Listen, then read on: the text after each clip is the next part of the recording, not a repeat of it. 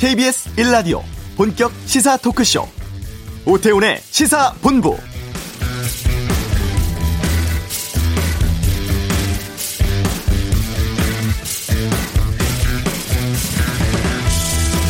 수도권을 중심으로 한 코로나19 확산세가 거센 가운데 정부는 지난 신천지 때보다 지금이 더 큰 위기라고 진단을 하고 오늘부터 수도권 거리두기 2단계로 강화했습니다. 지금 통제하지 못하면 전국적인 대유행으로 급속히 확산될 수 있는 중대한 기로에 놓여 있기 때문인데요. 수도권 2단계 조치를 인천까지 확대하고 클럽, 노래방과 같은 고위험 시설은 물론 실내 국공립 시설의 운영 중단됩니다. 실내 50인, 실외 100인 이상 대면 모임도 안 되고 수도권 소재 교회에 대해선 비대면 예배만 허용을 하고 그 외 모임과 활동은 금지됩니다. 문제는 사랑제일교회를 중심으로 확진자가 수도권에서 계속 늘고 있고 이게 전국으로 번지고 있다는 겁니다. 전국 각지에서 확진자 잇따르면서 지역 N차 감염 우려도 커지고 있는 상황인데요. 오태훈의 시사본부 잠시 후 이슈에서 중앙사고수습본부 연결해서 현재 상황 또 방역 주의할 점들 살펴보겠습니다. 일본 아베 총리 건강 이상설 계속 불거지고 있습니다. 그냥 갈 수 없던 애 살아보고 2부 아는 경찰 집회 관리와 방역 과정에서 감염 우려 겪고 있는 경찰들의 어려움 논란되고 있는 비동의 강간죄 법안 등에 대해 살펴보겠습니다. 코로나 확산의 핵심 고리로 지목된 사랑제일교회와 교회 설립자 전광훈 목사에게 이목 쏠리고 있습니다. 김성원의 뉴스 소다에서 알아보겠습니다. 시사본부 지금 시작합니다. 네. 연일 코로나19 신규 확진자가 세 자릿수를 기록하고 있습니다. 오늘도 0시 기준 297명이 나왔는데요. 어제 정세균 국무총리 사회적 거리두기 단계 상향 지역을 확대하고 거리두기 수위도 강화하겠다고 밝혔습니다. 어떤 점들이 달라지고 또 방역 어떻게 하는 것이 바람직한지 알아보겠습니다. 중앙사고수습본부의 윤태호 방역총괄 반장을 연결하겠습니다. 안녕하십니까? 네, 안녕하세요. 예. 아유, 참, 연결해서 뭐 여쭙기도 참 죄송스럽습니다. 그동안 참 고생도 많으셨는데, 더욱더 네. 커다란 위기가 오는 것 같아서 참 그런데요. 그래도 좀 여쭤보겠습니다. 지금 이 코로나19 확산세 어떻게 보고 계십니까? 음, 지금 현재 연속 5일째 어, 세 자릿수를 지금 유지를 하고 있고요. 네. 어, 수도권 같은 경우는 8월 15일 0시 기준 145명으로 100명을 넘, 넘겼고 오늘 0시 기준으로 해서 252명이라서 어, 저희는 매우 엄중한 시기로 보고 있습니다. 어, 저희는 이번 주 중에 확산세를 끊는 것이 매우 중요하다라고 그렇게 판단하고 있습니다. 네. 올해 초에 이 코로나 확산세 막 나오면서 우리가 가장 걱정했던 때가 있었습니다. 대구 중심으로 한 신천 지발 확산이었는데 그때와 비교해 보면 어떻습니까?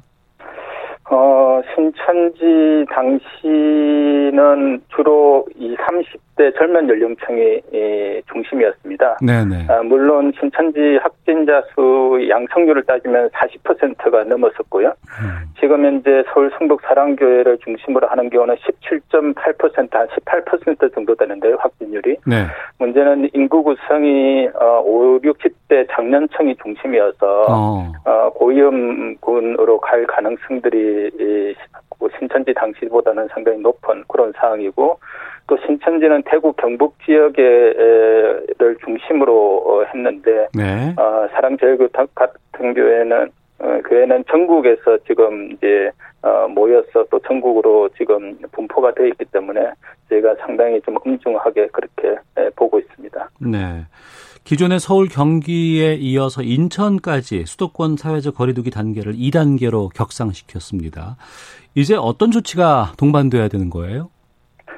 어, 뭐 가장 국민들의 일상생활에 영향을 주는 것이 아무래도 실내 50인 이상, 실내 100인 이상이 대면으로 모이는 모든 모임이나 행사는 집합 금지를 내리게 되고요. 네. 그것으로 인해서 예식장이라든지 이런 부분들이 다 아, 실내에서 하는 경우에는 50인 이상 모일 수 없도록 되어 있습니다. 음.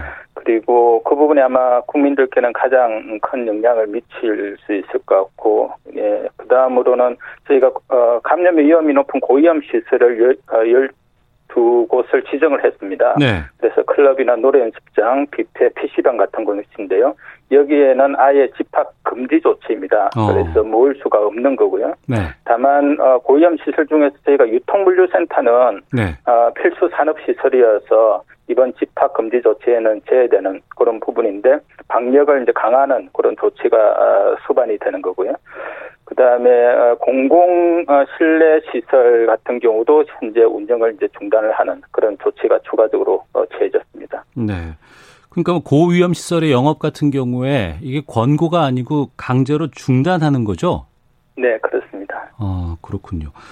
그리고 하객이 50명 이상 모이는 곳 보면은 결혼식도 많이 있지 않습니까? 네 네. 가을 앞두고 이제 결혼 예정인 또 봄부터 연기해서 이제 좀 상황이 괜찮아질 것 같아서 결혼식을 예정하고 있는 분들이 많이 계시는데 네. 이런 분들 뭐 일정 변경을 더 하기도 힘들 것 같고 앞으로의 미래도 걱정도 되고 위약금 네. 문제 같은 거 발생하면 어떻게 될까 좀 고민들이 많이 있으시더라고요. 어떻습니까? 네. 네. 일단 저희가 공정위를 중심으로 해서 위약금과 관련되는 부분들은 저희들이 조치를 좀 취하려고 하고요. 네. 아무래도 이제 개인과 개인 간에 이제 그러다 보니까 음. 이 부분들이 이 조금은 여러 가지 좀 어려움들이 좀 있을 것 같긴 합니다. 아, 저희가 이제 8월 30일까지 네. 실내 50인 이상 집합 금지 조치를 내렸는데요. 어, 가급적이면 8월 30일 이전에 상황이 안정화되어서 어. 이 조치가 풀리기를 저희들도 어, 기대를 하고 그것을 위해서 최선의 노력을 다하겠습니다. 예. 지금 확산 고리로 이제 교회 일부 교회가 이제 지금 지적이 되고 있는데 수도권 교회는 대면 예배하면 안 되죠. 네, 그렇습니다. 온라인 예배만 가능합니다. 아, 모임이라든가 이런 것들도 금지되고. 네, 네, 그렇습니다. 예. 어제 그 보건복지부 박능우 장관이 한국교회총연합회 회장과 만났다고 하는데 이 교계에서도 좀 이 정부의 조치에 대해서 하기를 따르기로 했답니까? 네, 어제는 박능우 보건복지부 장관과 정은경 어, 질병관리본부장이 같이 자리를 했었고요. 네. 그다음에 문화체육관광부에서도 자리를 같이 했습니다. 이, 이 자리에서 교회에서는 방역 당국에 최대한 협조를 하는 것으로 했고요. 어, 이 자리에서도 대면 예배를 하지 않고 온라인 예배를 하겠다라고 어, 적극 협조하기로 그렇게 이야기가 되어서 저희들이 조치를 내린 것입니다. 네. 2단계로 거리두기를 격상시켰고 또 오늘부터는 수도권 포함해서 이제 인천까지 했습니다. 이 조치가 언제까지 지금 되어 있는 예정되어 있는 거예요? 네, 지금 이제는 8월 30일까지입니다. 8월 30일까지. 네. 아, 알겠습니다. 그리고 이 사랑제일교회 쪽 그 신도들 그리고 8월 네. 15일에 집회 참석했던 사람들의 명단 확보가 상당히 좀 안 돼서 어려워서 이 역학 관리하는데 힘들다고 하는데 지금 어떻습니까? 네, 저희가 그 사랑제일교회로부터 명단을 서울시를 통해서 받았었는데, 네. 이제 그 부분에 이제 연락을 해보니까 여러 가지 좀 부정확한 부분들이 있어서 다시 계속해서 정확한 명부를 이제 어, 받을 요구는 하고 있는데요. 이 부분이 조금 쉽지는 않습니다. 음. 어, 기존에 어떤 교회에 등록되어 있던 분들도 계시지만 등록되어 있지 않고 출입을 하셨던 분들도 있는데 네. 이런 분들에 대한 정보를 저희들이 다 파악을 해야 어, 적절한 어떤 조치를 취할 수가 있는데요. 그 부분이 계속해서 이제 부정확해서 저희들도 고민이 깊습니다. 어. 그 부정확한 것을 좀 강제할 수 있는 이를테면 뭐 검찰의 압수수색이라든가 이런 부분들까지 좀 해야 되지 않을까라는 생각이 드는데 어떤지요?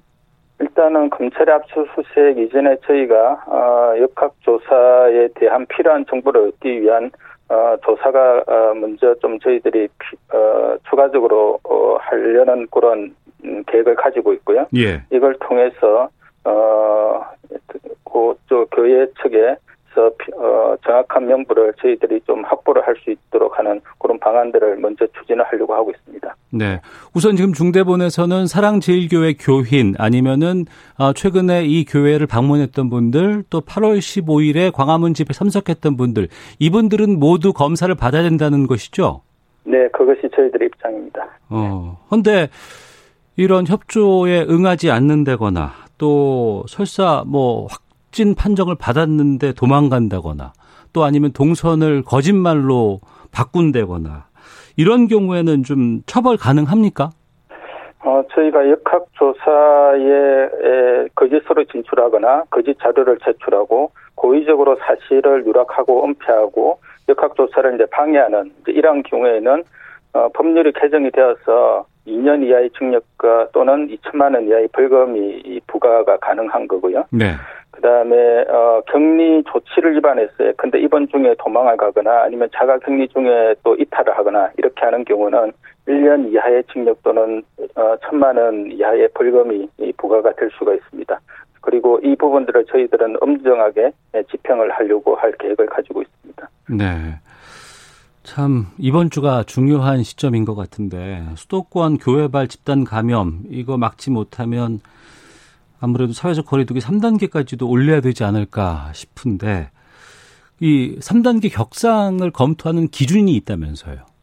네, 저희들은 3단계로 가지 않도록 어, 막는 것이 저희들이 방역 당국의 최선의 에, 에, 조치라고 저희들은 생각을 하고요. 예. 3단계로 가게 되면 거의 모든 일상생활에 상당한 영향을 이제 미치게 됩니다. 어. 근데 10명 이상의 집합이나 모임 행사가 아예 금지가 되고요. 예. 그다음 고위험 시설이 아니다 하더라도 목욕탕이나 영화관 등 중위험 시설까지도 운영을 중단하고 어. 학교는 다 원격 수업으로 전환을 이제 해야 됩니다. 예. 이렇게 되면 어, 국민들의 어떤 일상생활의 어떤 불편이 지금보다는 2단계보다는 훨씬 더 예, 강화가 되는 부분이어서 어. 저희들은 3단계로 가지 않도록 하는 어, 최선의 노력을 다할 거고요.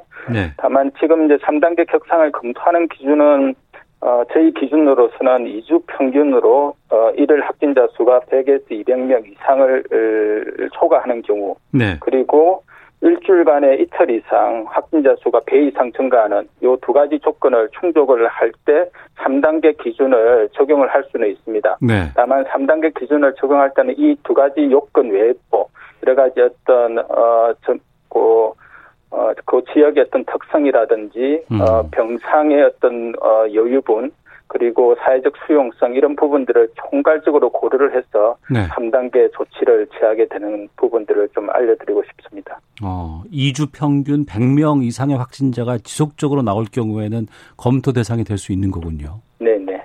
어, 근데 지금은 100명 이상이 계속 나오고 있지만 아직 2주가 걸리지는 않은 상황이에요. 네, 지금 이제 저희가 어, 주 1주 어, 그 2주 단위 평균으로 하면 지금 현재는 100명 미만으로 그렇게 음. 되어 있습니다. 네. 여기서 막지 못하면 정말 3단계로 갈 수밖에 없지 않을까라는 걱정이 되는데 좀 단호하게 해야 된다라는 의견도 있습니다만 3단계로 간다는 것은 경제가 멈춘다는 뜻으로 이해가 되지 않겠습니까? 네, 그렇습니다. 아, 아이고 참. 그 정부의 방역 조치도 좀 필요하겠습니다만 지자체 차원의 방역 조치도 중요할 것 같습니다. 어떤 것들을 좀 얘기할 수 있을까요? 아마 지자체에서는 어, 중앙정부 특히 수도권 같은 경우는 어, 중앙정부에서 취한 방역 조치들이 어, 그잘 이행하고 있는지를 계속해서 현장에서 점검하고 그 다음에 이행을 하지 않는 경우에는 계속해서 지도하고 이제 단속을 하는 그런 부분들이 이제 제일 중요할 것 같고요. 예. 그 외에도 이제 지자체의 어떤 특성에 따라서 예컨대 음 대중교통 이용과 그다음에 지하철 이용이 활발한 어떤 수도권 같은 경우는 어떤 마스크 착용을 의무화하는 등의 조치 이런 부분들이 이제 지자체에서 추가적으로 취할 수 있는 조치라고 생각이 들고요. 네. 그다음에 그 수도권이 아닌 지역에서도 어 방역 수치 2단계까지는 아니지만은 2단계의 어떤 사항에 준하는 그런 어떤 방역 조치들을 할 수는 있다고 생각을 합니다. 근데 광주나 부산 같은 경우는 2단계의 완전한 2단계는 아니지만은 네. 그 지역의 사항에 따라서 2단계에 준하는 조금 더 강화된 어, 방역 조치들을 지금 취하고 있어서 어. 각 지자체마다 어떤 발생 사항의 어떤 어, 특성들을 분석을 해서 어, 그러한 어떤 강화된 방역 조치들을 지자체별로 취할, 취해 주시는 그런 부분들을 저희들은 좀 말씀을 드리고는 있습니다. 예. 네. 수도권에 병원 시설 같은 것들이 많이 있긴 합니다만 워낙에 확진자가 지금 갑자기 늘어지 어, 늘어나면서 병상 확보 문제도 좀 걱정이 되는데 병상은 아직까지는 괜찮습니까? 네, 저희는 아직까지는 괜찮고 지금 기 확보된 병상 외에도 지금 이제 수도권의 발생 사항들을 봐서 저희가 감염병 전담 병원이라든지 지금 병상을 계속 확충을 하고 있습니다. 네. 또한 어, 생활치료센터가 사, 어, 당시 대구 경북의 상황에서 상당히 유효한 어떤 대체 병상으로서 기능을 했었습니다. 네. 그래서 저희들이 수도권에 어, 지금 현재도 생활치료센터를 운영을 하고 있는데 어. 최대 한 어, 향후 2000 27까지 생활치료센터를 확충을 해서 어, 증가하는 확진자 수에 적극적으로 지금 대응을 하고 있고 중증 환자들에 대한 어떤 중환자실 부분도 지금 이제 가지고 있는 것 외에도 어, 당장 50실 이상을 확보를 하기 위한 그러한 조치들이 지금 이제 취해지고 있다라는 말씀을 드립니다. 네. 청취자 42222번 쓰시는 분께서 이 무더위에 의료진과 방역팀께 너무 죄송합니다라는 어, 문자도 보내주셨는데 이 방역 관계자분들 또 의료진들 그동안 워낙에 그 타이트하게 업무를 수행하다 보니까 많이 좀 지쳐 있을 것 같은데 이 일이 네. 또 발생을 했습니다. 어떻습니까? 네, 저희들이 제일 걱정하는 부분도 그 부분입니다. 예. 어, 병상은 이제 확충을 하면 되지만 어, 사람을 여튼 그 대응할 수 있는 사람을 무한정 늘리기에는 좀 여러 가지 한계가 있습니다. 네. 그리고 바로바로 바로 어, 당장 늘릴 수 있는 부분도 아니었어. 음. 지금 이제 많은 이제 방역 인력, 그다음에 의료 인력들이 필요도가 가중이 되어 있는 부분들이 있습니다. 네. 저희들이 대체 인력들을 최대한 확보를 해서 어 인력 부분에서도 저희들이 문제가 없도록 최선의 노력을 다 하겠습니다. 특히 지금 이제 또 폭염이 이제 겹치는 그런 시기여서 네. 어, 그런 부분까지 저희들이 다 고려를 해서 지금 인력 운동 부분들도 지금 만반의 준비를 하고 대처를 하고 있다라는 말씀을 드립니다. 네, 우리가 덕분에라는 캠페인도 많이 했었는데 좀 청취자 여러분들 아니면 국민 여러분들께서 이 의료진들이라든가 방역에 계신 분들에게 좀 도움 주 드릴 수 있는 뭐 방법 같은 게 없을까요? 뭐 가장 큰 도움은 국민 개개인들께서 방역 수칙을 잘 지켜주시는 것입니다. 네. 어, 그것만이 예, 확진자 수를 줄이게 되고 어. 어, 의료진이나 방역 당국의 부담을 줄이기 위해서는 결국 확진자 수가 줄, 줄어들어야 아, 저희들이 부담이 줄어들게 되고 그 확진자 수를 줄이는데 가장 어, 중요한 어, 수단은 바로 국민 개개인의 어떤 협조와 참여 어, 부분 그리고 방역 수칙을 잘 실천하는 이런 부분이라고 저희들은 생각하고 있습니다. 네, 뭐 여러 가지 격려의 말씀도 드리고 싶고 뭐 작은 선물이라도 보내드리고 싶지만 그거보다도 가장 중요한 것은 어, 철저한 방역 수칙 준수 이것이 아닐까 싶고요. 길라임님께서는 방역 당국이 협조하지 않으면 엄중 처벌해야 합니다라는 의견도 주셨는데 끝으로 국민들께 하고 싶은 말씀 또 국민들이 꼭 지켜야 할 방역 수칙 좀 알려주시죠. 네, 지금 이제 어, 여러 가지 어떤 모임들이 제한이 되고 있습니다. 그래서 이 취지는 저희들이 뭐 처벌을 하기 위한 취지는 아니고요. 예. 어차피 바이러스가 어떤 사람에 의해서 이동을 하기 때문에 가급적이면 이동 외출을 이제 자제를 해 주시기를 부탁을 드리고요. 그리고 여러 사람이 모이는 실내에서는 가급적이면 가지 않는 그러한 부분들, 특히 소모임을 자제하는 그런 노력들이 필요할 것 같습니다. 그리고 어, 회식이라는 직장에 계시는 분들은 회식을 할 수도 있는데 회식을 또 당분간은 좀 자제를 해주시고 퇴근하면 바로 좀 집에 가서 머무시기를 저희들은 좀 부탁을 드립니다. 어, 가장 중요한 방역 수칙은 아무래도 저희들이 계속해서 강조를 해왔던 마스크 착용, 네. 그리고 거리두기 실천, 그다음에 손 씻기, 거기에다가 추가해서 어, 악수를 하지 않는 것도 중요한 어, 방역 수칙 중의 하나입니다. 그래서 이러한 어떤 손으로 인한 접촉도 이루어질 수 있기 때문에 손 씻기, 악수 안 하기 등의 어떤 실천 부분들도 마스크 착용 거리두기와 못지않게 중요한 부분이어서 이런 부분들을 꼭 실천해 주시기를 저희들이 거듭 어, 당부드립니다. 알겠습니다. 건강 조심하시고요. 항상 응원하겠습니다. 고맙습니다. 네, 고맙습니다. 예, 지금까지 중앙사고수습본부의 윤태호 방역총괄 반장 연결해서 말씀 들었습니다. 최종욱님께서 개인 생활 조금만 참고 견뎌서 이 위기를 헤쳐나갑시다라고도 의견 보내주셨습니다. 이 시각 교통 상황 확인하고 헤드라인 뉴스까지 듣고 돌아오겠습니다. 교통정보센터 공인혜 리포터입니다. 네, 이 시각 교통정보입니다. 코로나19의 재확산으로 어느 때보다 개인 차량의 이용이 늘고 있습니다. 만약 많은 사람이 한 차량을 탑승하셨다면 차량 안에서도 마스크를 꼭 착용해 주셔야겠습니다. 낮 시간 고속도로 교통량도 많은 편이고요. 사고와 작업 구간에도 조심하셔야겠는데요. 호남 고속도로 천안 쪽 전주 부근 1, 2차로에서는 30분 넘게 대형 화물차 세대 관련 사고를 처리하고 있습니다. 뒤로 1km 용정 6교 부근부터 꽉 막혀 있고요. 이전 전주 부근 2km 정체는 1차로에서 진행 중인 작업의 영향입니다. 청주 영덕고속도로는 남상주 부근으로 양방향에서 7km가 넘게 꽉 막혀 있습니다. 모두 작업의 영향입니다. 먼저 청주 쪽 작업 구간 지나 남상주부터 내서 2터널 1차로에서 대형 화물차 관련 추돌 사고도 처리 중인데요. 이 때문에 주변 정체 더 심해진 상황이고요. 반대 영덕 쪽도 내서 4터널에서 낙동 분기점 사이 1차로가 작업으로 막혀 있어서 남상주 부근 7km 구간 정체가 심합니다.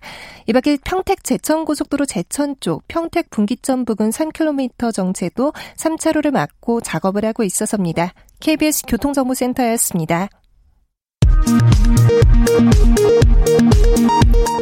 헤드라인 뉴스입니다.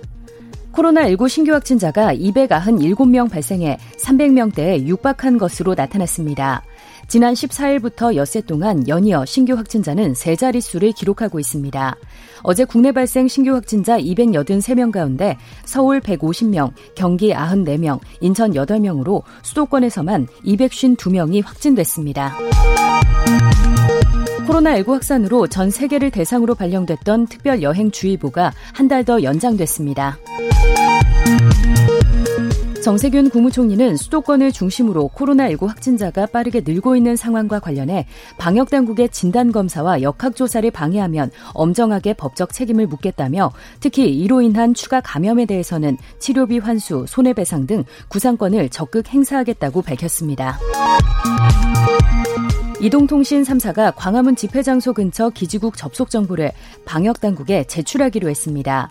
이는 5월 초 이태원 클럽 집단 감염이 일어났을 때와 같은 방식입니다. 지금까지 라디오 정보센터 조진주였습니다.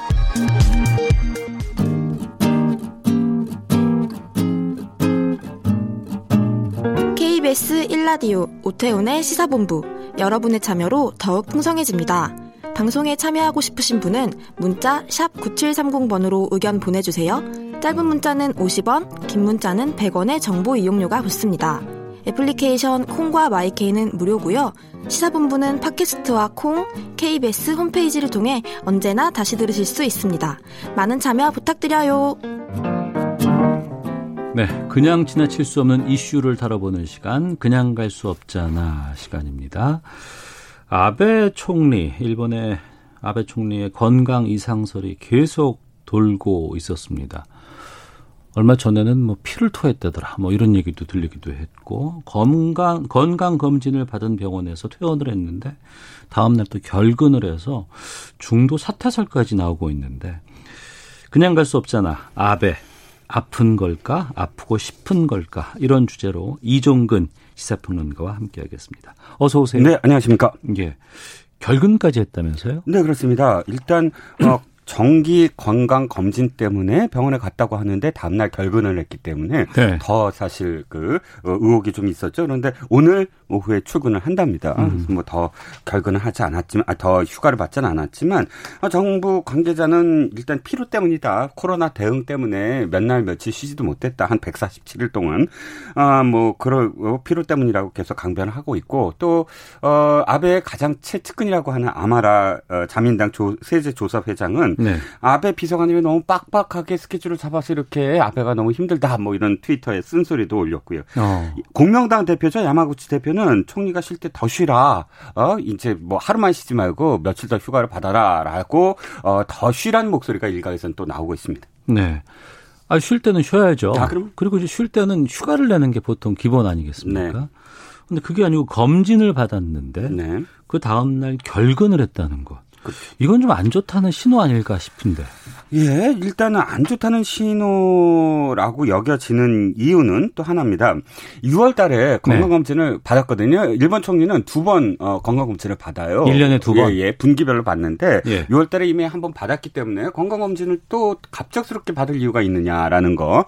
뭐 추가 검진이라고 저 관자에서는 얘기하고 있습니다. 그리고 두 번째 당일날 언론들 보니까 굉장히 긴박했어요. 어. 일단 그 간사장이 자민당 간사장 주변에서 10시쯤 돼서 어 이 총리가 지금 부재 중이고 병원에 가 있다. 이 소식이 들리면서 언론들마다 서로 앞다퉈서 이제 보도 경쟁이 일어났는데 네. 사임할 것이다라는 보도가 굉장히 많았어요. 오늘 사, 오후에 사임 발표할 것이다. 그다음에 어. 아이의 뭐이 이 뭐랄까 퇴임사를 지금 원고 작성 중이다 이렇게까지 지금 뭐 보도가 나왔었습니다. 사실 이렇게 긴박했던 건 8월 4일 날 뭐 그 사진 주간지 사진만 싣는 주간지가 네. 아, 플래시라는 주간지가 아, 7월 16일이죠. 7월 16, 아 7월 6일 네. 아베 총리가 집무실에서 토열을 했다. 어. 피를 토했다. 이 기사를 냈기 때문에 어, 그 기사를 즉각 부인은 했지만 네. 어, 이 그랬다가 갑작스럽게 병원에 가 있다니까 이게 연결이 되면서 네. 굉장히 그 당일 날은 17일 날은 일본 어, 정국이 되게 어수선했어요. 음. 근데 이제 의혹을 키우는 건 관계자가 어, 토열은 안 했지만 아침부터 몸이 불편해서 고이케 유리코 도지사 이번에 뭐 재선된 분이죠. 네. 어, 어, 고이케 도지사하고 코로나 대책에 대해서 의견을 교환한 후 집무실에서 어지럽다라고 중얼거리면서 먹은 것을 토했다라고 일부 언론에 얘기를 한 게 보도가 되면서 아 토혈한 게 오보라고 그냥 무시한 것이 아니고 그렇죠. 아 토혈은 안 했지만. 예. 음식물을 토했다 뭐 예. 이런 식으로 예. 해명이 나왔다는 거 아니에요? 또 스가 관방 장관은 아, 토혈은 안 했다라고는 해, 아, 아니 아니 아니 아 그게 아니고요. 네. 집무실에서 열심히 사실 어. 일을 했다라고 얘기를 했는데 예. 토혈에 대해서는 또 확인을 안 해줬어요. 어. 스가 관방 관방 관방 장관이 예. 이런 것들이 겹치면서 어 진짜 많이 아픈 게 아니냐 뭐 음. 이런 얘기가 나오고 또 일본 총리는 어 신문에 아예 촘촘히 자기의 일정을 다 보도를 해요. 아 그래요? 예, 무조건 어. 다 보도가 되게 돼 있어요. 오늘 오전에는 어떤 일정이 아, 있고 일정이 거의 시간대도 별로 있어요. 근데 그날 5시간 동안 공백이 있었어요. 어. 신문에도. 예, 그러니까 예. 이제 의혹이 더 커졌죠. 어.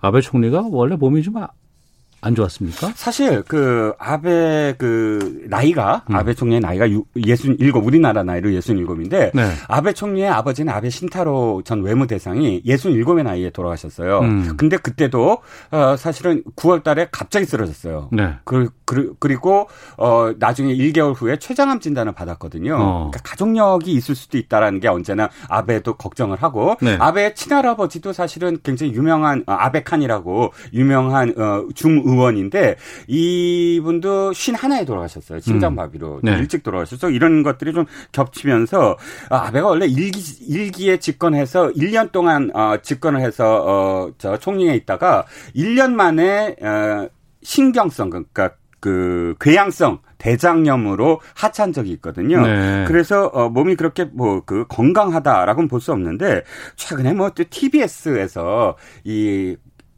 관저의 현관문에 들어가서 엘리베이터까지 걷는 시간을 네. 4월 달부터 이렇게 체크를 한 거예요. 그래서 어. 처음에는 약 한 19초 때였는데 5월 초, 5월 5월에는 예. 8월 14일은 23초다라고 보도를 해서 그런 것까지 체크를 다 해요. 매, 매번 왜냐하면 어. 이게 있습니다. 1번은 어, 그렇게 걸어가는 동안 기자가 무조건 질문해요. 하루에 두 번씩. 예, 예. 그러니까 그거를 언제나 이 보도를 하거든요. 어, 예, 그러니까 예. 그 동선을 어, 그 동선을 예. 그러니까 다 남아 있죠. 음, 기록이 현관에서부터 엘리베이터까지 그거를 무조건 어 이렇게 그이 보도에 응하게 돼 있어요. 음. 그래서 아마도 그 기록이 있을 텐데 아무튼 뭐 어떤 신문에서는 구체적으로 뭐 백혈구를 제거하는 어, 정화 치료를 받았다라고 보도가 나오고 어, 건강이 안 좋았다라는 어, 그런 뉘앙스의 지금 뭐 보도는 계속 이어지고 있습니다. 네. 7855님께서 일본의 아베 총리 레임덕 없는 사퇴를 하기 위한 수 수순 같습니다라는 지금 의견도 주셨는데 와, 뭐 날카로우시네요. 병이든 아니면 과로든 피로가 쌓여 있든 간에 아베 총리 지금 이 굳이 아프지 않더라도 지금 전국 상황이 상당히 좀 안 좋잖아요. 그렇습니다. 일본 총리 중에 사실 장수 총리를 하고 있는 이유는 경제가 굉장히 좋았어요. 아베가 네. 된 다음에. 근데 그 경제가 3분기 연속 마이너스 성장이에요. 음. 2분기만 마이너스 성장을 하더라도 경기 침체라고 하는데 네. 3분기째니까 어마어마하죠. 어, 그리고 거기에다가 물론 이것도 코로나19 때문입니다. 코로나19 어, 초기 대응부터 엉 망진창이었잖아요. 네. 최근에 우리도 지금 코로나19에서 확진자가 늘어나고 있는데 일본은 10배예요, 딱. 우리는 100명대가 지금 되는데 예, 예. 거기는 1000명대야 하루에 음. 계속 그러니까 이걸 다시 긴급 사태 명령을 내릴 거냐 말 거냐를 두고 계속 감론을박을 벌이는 와중인데 네. 내렸다가는 또 다시 경제가 더 추락할 것이다. 일본도 사실 내수가 굉장히 크거든요. 그렇죠. 그러니까 네. 더 추락을 할 것이다라는 걱정. 그다음에 아 지금 5만 명, 6만 명에 돼, 돼가고 있는데 또 이건 내려야 된다라는 이 공방이 계속 이어지면서 지금 아베 지지율 최악입니다. 27% 30%만 내려가면은 일본에서는 총리 사퇴론이 나오기 시작하거든요. 네. 최저 그러니까 집권 이후 최저의 27%의 지지율을 기록하고 있습니다. 네. 그러니까 아프기 전부터 사퇴해야 된다, 사퇴할 수밖에 없는 상황이다 이런 얘기가 참 많이 나왔는데 네. 그러고 보니까 앞서 청취자께서도 지적하셨지만 그러게요, 네, 그렇게 말씀하셨는데 예, 이 불명예 퇴진 이거 피하기 위해서 건강기가 나오는 게 아닌가? 네. 어떻게 보세요? 자, 그게 뭐냐면 그런 그 시각이 나오게 된 게 바로 어 당일날 아프다는 게 아까 장민당의 간사장실에서부터 기사들이 나오기 시작했다 그랬잖아요. 예. 근데 이 총리가 부재 중이고 병원에 가고 아프다라는 거는 우리나라도 마찬가지지만 극비에 속해요. 그렇죠. 근데 가자마자 지금 밝혀진 거거든요. 음. 이거는 상황 관리를 안 했거나 아예 네. 일부러 혹은 실패한 거거든요. 음. 근데 일본이 이런 문제를 갖고 어 총리의 어 안위를 갖고 실패한다 사실 상식적으로 납득이 안 가니까 일부러 지금 공개한 게 아니냐 네. 이런 쪽으로 지금 시선이 모아지고 있거든요. 어. 즉 총리 입원이라는 속보를 내서 이 최악의 지지율 전후 최악의 마이너스 성장률 등 이 악재에 대한 책임을 조금 희석시키려고 하는 게 아니냐. 그래서 아프다는 걸 조금씩 언론에 노출시켜 갖고 궁극적으로 사임을 아파서 사임을 하게 되면 총리 물러나라, 경제 책임져라 라는 어 그렇게 해서 불명예로 사퇴하는 것보다는 조금 더 낫지 않느냐 어. 이런 계산 때문에 한 게 아니냐 이런 시각도 있습니다. 예, 앞서 정어 종합뉴스에서는 보니까 오늘 오후에는 출근을 한다더라라는 네네. 보도들은 나오고 있는 것 같기는 하더라고요. 네, 그렇습니다. 근데 보면은 이 전부터 일본 내각에서 정치적 위기 같은 거 있을 때 이런 네. 뭐 건강 이상설 같은 것들이 또 스물스물 나오는 나왔던 적이 있었다면서요. 네, 아베는요. 따지고 네. 보면 아베 총리는 정치적 위기가 닥칠 때마다 아팠어요.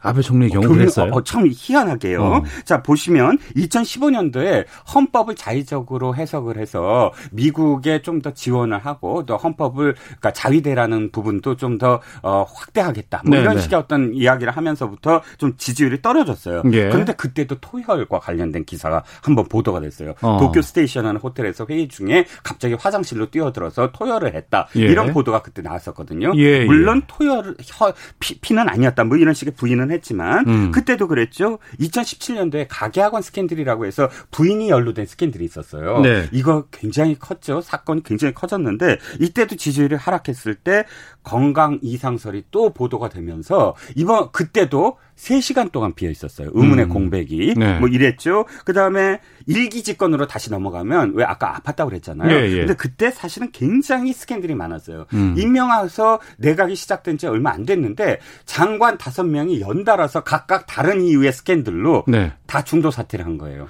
그런 경력이 있음에도 불구하고 오래 버티네요. 어, 그렇습니다. 아 일기 때는 바로 또그 어. 저기 물러났잖아요. 어, 지금도 벚꽃 스캔들이니 뭐니 엄청나게 스캔들이 아, 그 벚꽃 스캔들도 어마어마하죠. 예. 그래서 이때도 사실은 어 이렇게 다섯 명이 중도 하차하니까 참여한 선거에서 완전 참패를 했거든요. 그 다음부터 갑자기 아프다는 핑계로 음. 뭐 무슨 중요한 회의에 결석을 하더니 어 끝내는 게이오 병원 이때도 네. 게이오 병원에 입원하면서 사퇴를 했습니다. 음. 그래서 평양 이론처럼 좀 비슷해지는 게 아니냐. 그런데도 어쨌든 아베는 24일까지 버티려 한다는 설이 있습니다. 24일은 왜 그렇죠? 24일이 지금 최장기 집 권을 한 사토 에이사쿠라는 총리가 있어요. 예. 아베한테는 작은 외할아버지인데 예. 이 사람이 2798일 동안 집권을 했거든요. 예. 23일이 2798일 되는 날이에요. 예. 24일이 99 그러니까 기록을 깬다는 날이죠. 그래서 그 기록을 깨고 예. 그 다음에 9월에 아, 있을 자민당 내부 인사를 자신한테 유리하게 만든 다음 사임할 게 아니냐라는 음. 그런 지금 예상을 하고 있는 거죠. 그러니까 최장수 총리로 등극하기 위한 그 시한이 24일까지. 네. 그때까지는 있을 것 같다. 네. 어, 추측입니다. 우리가. 일본 일본 내 보도입니다. 아, 일본 내 보도. 네, 제 분석은 아니고. 알겠습니다. 네. 사퇴하게 되면은 뭐 일본 정치권은 어떤 변화 있을까요? 사실 근데 일본 총리가 아프다는 거 국민들이 관심이 없어요. 일본은 원래 아파도 어, 관심이 없어요. 그렇죠. 정치에 대해서 근본적으로 무관심하고 어. 체제 순응적이고 변화를 그렇게 원하지 않아서 네. 사실은 또 총리가 변한다고 그래서 확 변하는 사회가 아니거든요. 왜냐하면 음. 우리 우리는 이렇게 당이 서로 이념도 다르고 서로 진영이 있는데 네. 그쪽은 야당이 1.5 정당이라고 해요. 음. 그러니까 거의 야당 여당과 비슷한 정당들이 있어서 네. 정권 교체라는 것이 큰 의미가 없고 또 지금 뭐 후임으로 거론되고 있는 어, 기시다 후미오나 아소다로 같은 경우 일 아베와 별 차이가 없어요. 노선이 음. 한일 관계 똑같이 갈 거고 네. 단 이제 그 자민당 내에서 이시바 시게루라는 전 간사장이 약간 한일 관계에 대해서 좀 더 적극적이긴 하나 그렇다고 해서 일본이 완전히 바뀌지 않을 것이다. 라는 뭐 그런 뭐 분석이 나오고 있습니다. 알겠습니다. 아베 아픈 걸까 아프고 싶은 걸까 이 주제로 그냥 갈 수 없잖아 마치도록 하겠습니다. 이정근 평론가 함께했습니다. 고맙습니다. 감사합니다. 예, 잠시 후 2부 아는 경찰 준비돼 있고 김석환의 뉴스 쏘다 전광훈 목사가 어떤 인물인지 좀 알아보는 시간 갖도록 하겠습니다. 잠시 후 2부에서 뵙겠습니다.